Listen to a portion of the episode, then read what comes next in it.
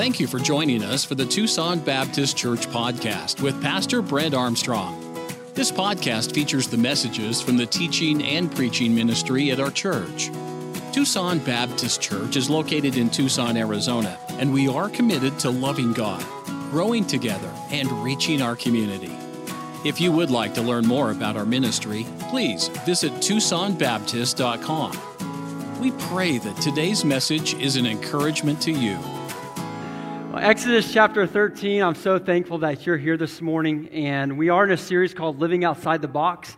And uh, for the last several months, we've looked at several characters of the Bible and how their lives were thrown upside down, but how they were able to thrive even when that didn't happen, or when their lives were thrown upside down. This morning, though, we're not going to look at one individual per se, we're going to look at a group of people.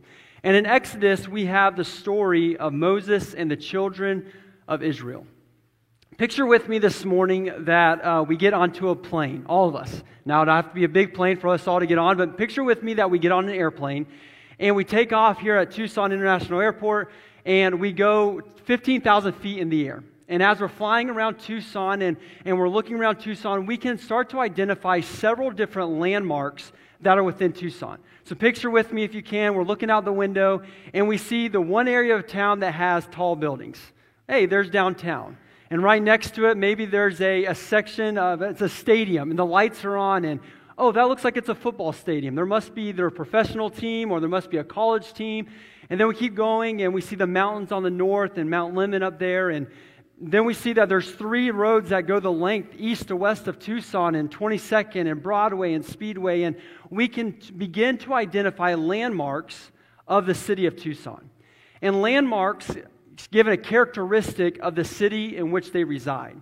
And this morning, what I want to do is look at three specific landmarks of God's relationship with his people. When we look at the, the, the story here in Exodus of the children of Israel, we're not going to look at one specific story. We're going to look at several stories and the overarching view of how God interacts with his people. Here in Exodus chapter 13, I invite you to join me in verse number 8. And the Bible says this and thou shalt show thy son in that day, saying, This is done, because of that which the Lord did unto me when I came forth out of Egypt. And it shall be for a sign unto thee upon thine hand, and for a memorial between thine eyes, that the Lord's law may be in thy mouth. For with a strong hand hath the Lord brought thee out of Egypt. Let's pray. Father, I thank you so much for your word. I thank you that every week we could come together and we could be encouraged, strengthened, and equipped from your word. And Father, I ask that you'll help us this morning. Lord, a lot has happened in this service, but help us just to give our undivided attention to the preaching of your word because that's what truly matters and that's what changes lives. Father, I ask you just be with this message in Jesus' name. Amen. The first landmark I see is God is the deliverer. God is the deliverer. Here in Exodus chapter 13, we're actually on the ending part of a long story that has already happened according to Exodus chapter 12, the children of Israel were in Egypt and in bondage for over 430 years. And here, if you remember, Joseph at the end of Genesis was sold into slavery by his brothers. And eventually he landed in Egypt and he began to work for Potiphar. And, and specifically during that time, he was used by God to, to preserve and steward the resources of the seven years of plenty. So that way, when the seven years of famine came, there would be enough food and resources for the people. Well, during the seven years of famine, Joseph's brothers traveled to Egypt because they heard that there was food. And upon arriving in Egypt, they saw Joseph and the shame that they must have felt when they saw their son that, or the brother they just sold into slavery. But we know that God had a plan. And he used that plan, and ultimately, Joseph's family all moved to Egypt with him. They settled in the land of Goshen. Fast forward several years, Joseph and his family do really well in Egypt, and they start populating and multiplying and having a lot of kids. And then during this time, though, Joseph and his dad die. And during this time, the family remained in Egypt, where they called that place home. So that's why they were in Egypt. But a new, came, a new king came to the throne, and they, he didn't know Joseph, and he didn't know the story. And when he, became, when, he, when he became king, he was given counsel that the Israelites were growing in number and they could overtake the Egyptians. So the new king put a plan in place. And if you've been in church any long, you know this. The new king put two plans in place. First of all, the Israelites were now in bondage or in slavery to the Egyptians. So that means every single day when the Israelites woke up, they had to report to the taskmasters that the king had set over them. The Bible says that they built cities for Pharaoh and, and they worked in the fields. And the Bible actually says that they were, they had, the, the work that they did was hard work. And that was the first decree that they were enslaved. But the second decree was that all the Hebrew midwives, when they were delivering the Israelite children, they had to, if it was a, a, a girl, they were able to preserve the life of that one. But if it was a boy, they had to kill the life of that Israelite. Well, through God's intervention and through God's providence, there was a little, there was a little boy whose name was Moses. And he was able to be born and, and taken and, and kept, and he was, his life was preserved. And ultimately, here in chapter 13, Moses is now leading the children of Israel out of Egypt. The new king put out this decree, and what was interesting is they, those people who were in, they were, the Israelites were in bondage to the very nation that opened them, or that welcomed them with open arms. The Bible says, though, that Pharaoh's heart was hard. And he would not let the children of Israel, the Israelites, depart. Even though Moses says, Let my people go, even though he said, God sent me here to let my people go, Moses' heart was hardened, and he would not let them go. But we do know that God sent 10 plagues, and, and ultimately, God delivered the children of Israel outside of slavery. God delivered his people from bondage. God is the deliverer. But what's interesting is Hebrews chapter 13, verse 8, the Bible says, Jesus Christ, or God, is the same yesterday, today, and forever.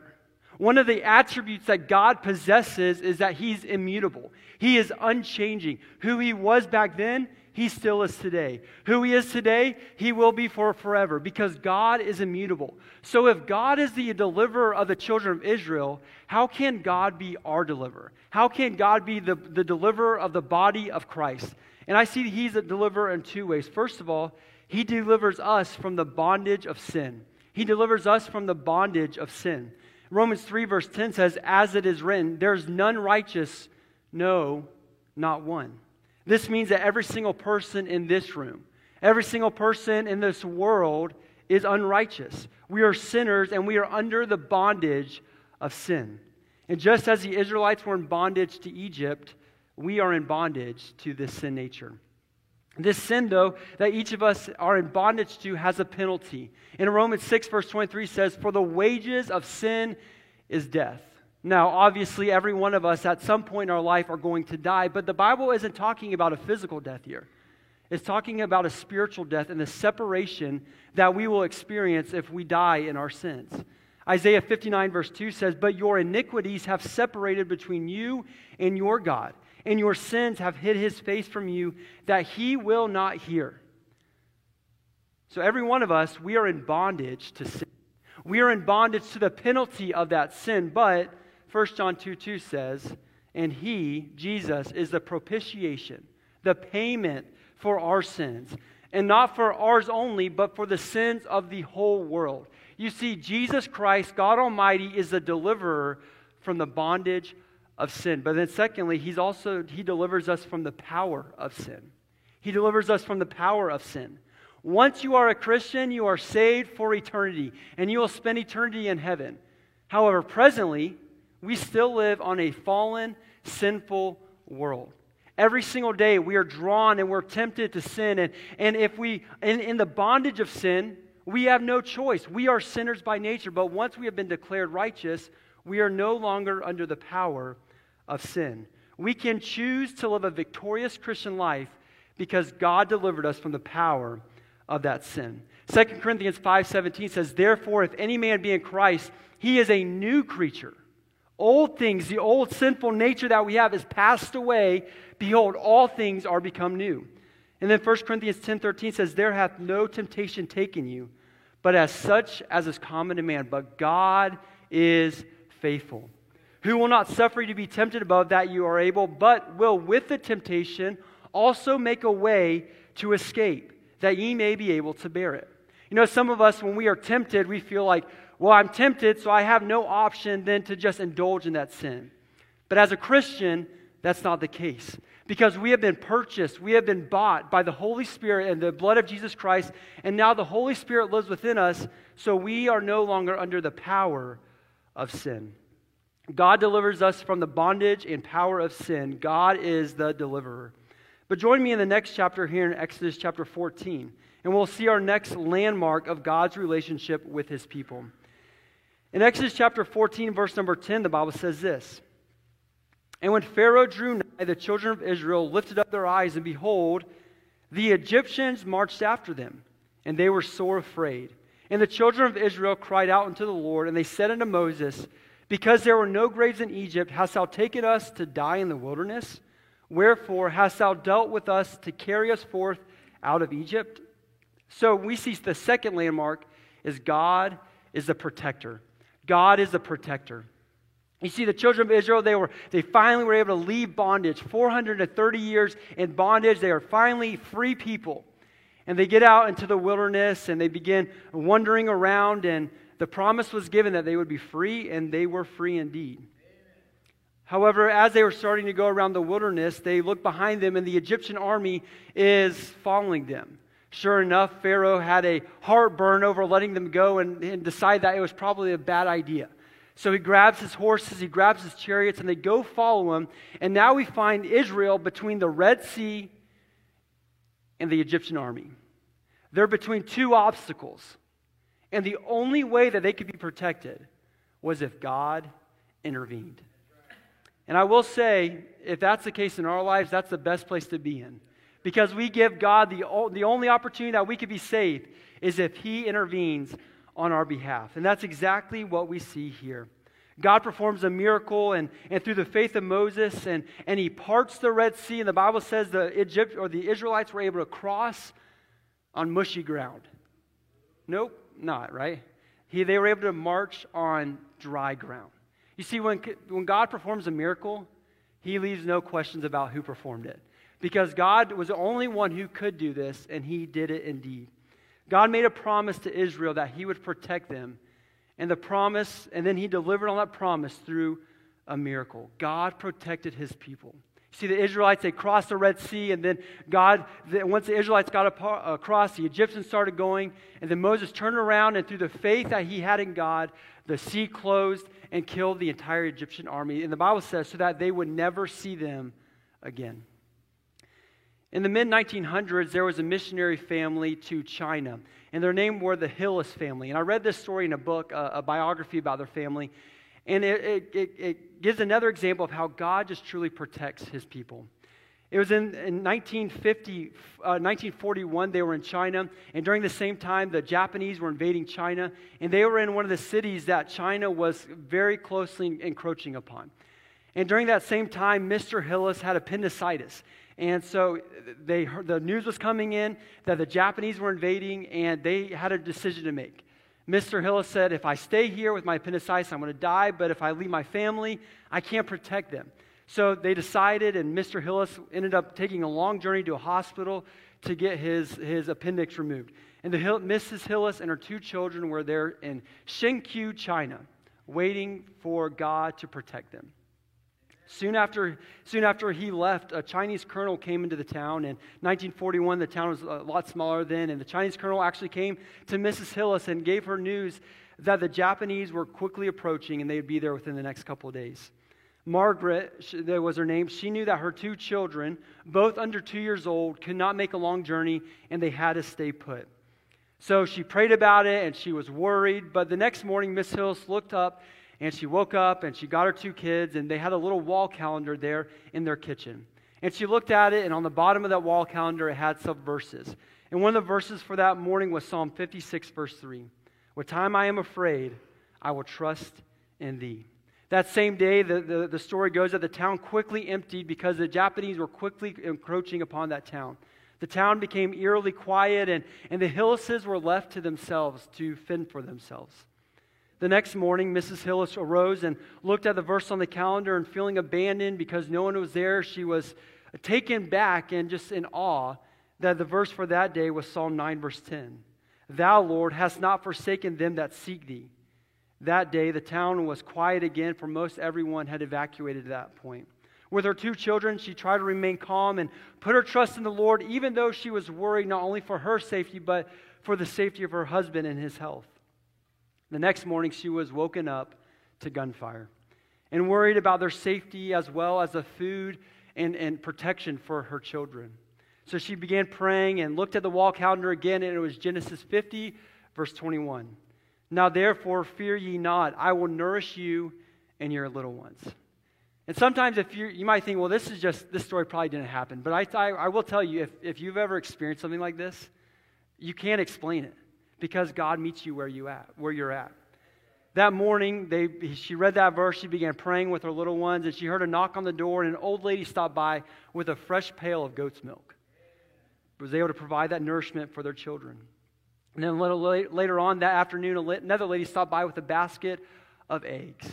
And God reminded Margaret that He was going to protect her.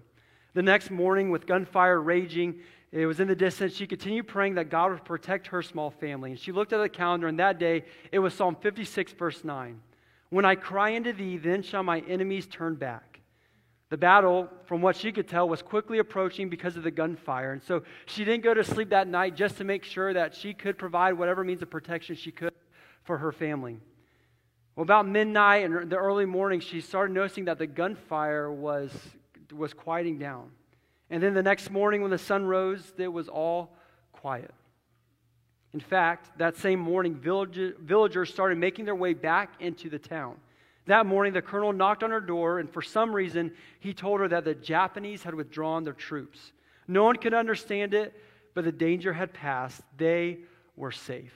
You know what? And you might say, well, that story is, it would never happen to me, but I promise you, if God can protect the Israelites, if God can protect the Hillis family in Shenkyu, China, all the way around the world, then God can protect us here in Tucson. And sometimes we look around us and we look at the external forces and we say, Woe is me, there's nothing we can do. But we serve an almighty and a sovereign God who has promised to protect his children. And uh, frankly, I don't know what you're going through this morning. I don't know if you got bad news this week, and I don't know if you're having family problems or financial problems or whatever problem we might be facing. God is going to deliver you and God will protect you because that's what He's promised to do. Psalm 3 3 says, But thou, O Lord, art a shield for me, my glory, and the lifter up of my hand. Now, I, will I'll be honest, there's been times where trials have come into my life, and I just start questioning well, God, if you say you're going to protect me, then why would you even allow this to happen? And we start, we do start questioning God. But can I, can I give you this encouragement that every trial that we face is Father filtered? Every single trial that we come comes through the Father, and He gives it to us so we can be, so it can be used to mold us into His image. Just as God protected the Israelites and the Hillis family, He can protect us too. Quickly, in Exodus chapter 15, we'll see our third landmark. So the children of Israel, they're out of bondage. They were able to be protected from the Egyptian army. Now they get into the wilderness and they're, they're traveling and traversing all around the wilderness. In Exodus chapter 15, we see that God is the provider. God is the provider. And in Exodus chapter 15, the Bible says this So Moses brought Israel from the Red Sea, and they went out into the wilderness of Shur. And they, and they went uh, there three days in the wilderness and found no water. And when they came to Marah, they could not drink of the waters of Marah, for they were bitter. Therefore, the name of it was called Marah. And the people murmured against Moses, saying, What shall we drink? And he cried unto the Lord, and the Lord showed him a tree, which when he had cast into the waters, the waters were made sweet. There he made for them a statute and an ordinance, and there he proved them. Now, we live in Tucson, so I feel like we can really identify with this story, right? If you spend any amount of time hiking or out in the desert, it's not quick or you're not out there too long before you're feeling very parched. I'll never forget when we moved to Tucson in 2009, my lips were in a constant state of chappedness. I don't know if that's a word, but they were chapped for the time we were here. My hands were dry, and I remember we would go to the store and we would get water and water and water, and we needed water. But that's exactly where the children of Israel were at. They traveled for several days and they needed water. Now, if you remember the children of Israel, it wasn't just Joseph and his descendants. Some people believe that it's a million to over two million people. So they couldn't just stumble across a well to feed or to give water for that many people. God had to provide a miracle. And that's exactly what, we, what they did. God heard their cry and led them to a place where there was water. But when they got there, the water, they couldn't drink it. It was bitter to taste. And so they simply couldn't drink the water. But what's interesting is I love that in the Bible, God uses or you put specific words in there. How many times do we see that the Israelites murmured? Their life was blessing, murmuring, blessing, murmuring. They were known for their murmuring. And that's exactly what we see here. They murmured and complained to Moses that the water that God provided wasn't drinkable. They were quick to p- complain because they were quick to forget. The Israelites were quick to complain because they were quick to forget how God provided for them in the past. And I think if we look at our lives and truly see how God has delivered us from the sin, the bondage of sin, and how He's protected us, then we too would be slow to complain. But God still provided for them and provided the water that they so desperately needed. God wants to protect you. He wants to deliver you, deliver you, and he wants to provide for you. Matthew 6, verse 25 says, Therefore I say unto you, take no thought for your life, what ye shall eat, or what ye shall drink, now yet for your body what ye shall put on. Is not the life more than meat, and the body than raiment? Behold, the fowls of the air, for they sow not, neither do they reap, nor gather into barns, yet your heavenly Father feeds them. Are ye not much better than they? And in 1 John 1 or James 1:17, every good and every perfect gift is from above and cometh down from the Father of lights, with whom is no variableness, neither shadow of turning. God wants to provide and meet our needs. This morning we've seen that God has delivered the children of Israel. God protected the children of Israel, and God provided for the children of Israel. But as we close, I invite you to one last passage, and that's Exodus chapter 16, verse 2 and 3. Exodus chapter 16, verse 2 and 3, as we close this morning, we see several landmarks of God's relationship to the people. But now, really briefly, I want to look at the people's relationship to God. So we've seen how God delivered, God protected, God provided. But what was the relationship that the children of Israel had with God? Here in Exodus chapter 16, verse 2 and 3, the Bible says this And the whole congregation of the children of Israel murmured. Remember, we just said that that's, they use that uh, definition, that verb a lot, because that's what the children of Israel were known for. They murmured against Moses and Aaron in the wilderness. And the children of Israel said unto them, Focus on this next part. Would to God we had died by the hands of the Lord in the land of Egypt, when we sat by the flesh pots, and when we did eat bread to the full. For ye have brought us forth into this wilderness to kill this whole assembly with hungry, uh, uh, to kill this whole assembly with hunger. The Israelites had the audacity to tell Moses that they would have rather died in slavery than enjoy the blessings of being free and following God. How could this be? This past Christmas, uh, Janessa and uh, the girls, we were able to fly back to Georgia with the help of my mom, and uh, taking three little ones on the airplane wasn't easy. So my mom came along with us, and we went back to, uh, to, to, Georgia, and we had a great Christmas there. And Christmas morning, um, we the kids opened up all the boxes and it was the one time my grand or uh, my in-laws can really spoil the kids so they had all sorts of boxes under the tree and we got there a couple days before and i'll tell you this it is a hard thing keeping kids away from a wrapped shiny present and the kids wanted nothing more than to just go open the presents but christmas morning came and the kids started opening up the presents now, my in laws got my, my nephew Trip a, a pretty big gift. And the box was probably like 10 times the size. And it was a little seesaw. And so they opened it and they opened the gift and, and they had a great time opening the gift. They ripped all the, the, the wrapping paper off and then they pulled out the seesaw. They pulled out the seesaw. And Raylan and Trip, they're both about the same age, they took out the seesaw and this is the best gift for multiple kids because there's three different seats. They can't fight over it. So Trip and Raylan were sitting here and they were doing, they were playing it. And uh, I'll never forget for like 30 minutes. It was just seesaw, seesaw, like that. That's all they were saying. And then it came like a moment and it just like, I don't know what happened, but they just stopped playing with this and they went back to the box. The box was empty, and their imagination went to what all this could be. And, and they, the box was super long, so they could crawl through it. And, and they had this incredible box. that they were playing with. And when I think about that story and I think about the children of Israel, the children of Israel were in a box of slavery. God delivered them and gave them the blessings of being their deliverer, their protector, and their provider. But they wanted to go back into the box. They, they wanted to come back here because they had safety here.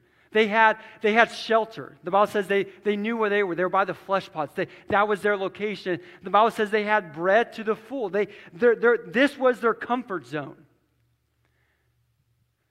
But this morning, as we close, the Israelites enjoyed the comforts of their slavery, their food and shelter, but they forgot about the burden of that bondage. You say they had the pleasures of the, the here, but every morning they woke up, they were slaves. Every morning they woke up, they were under the task or the, the, the, the, the mastership of a taskmaster. Their life was tough in bondage. But here, they were free. They could do whatever they wanted. They, they, they had a freedom. They, that God was their deliverer. God protected them. God provided for them, but they wanted to go back into the box. And this morning, as Christians, we have been set free from the bondage of sin.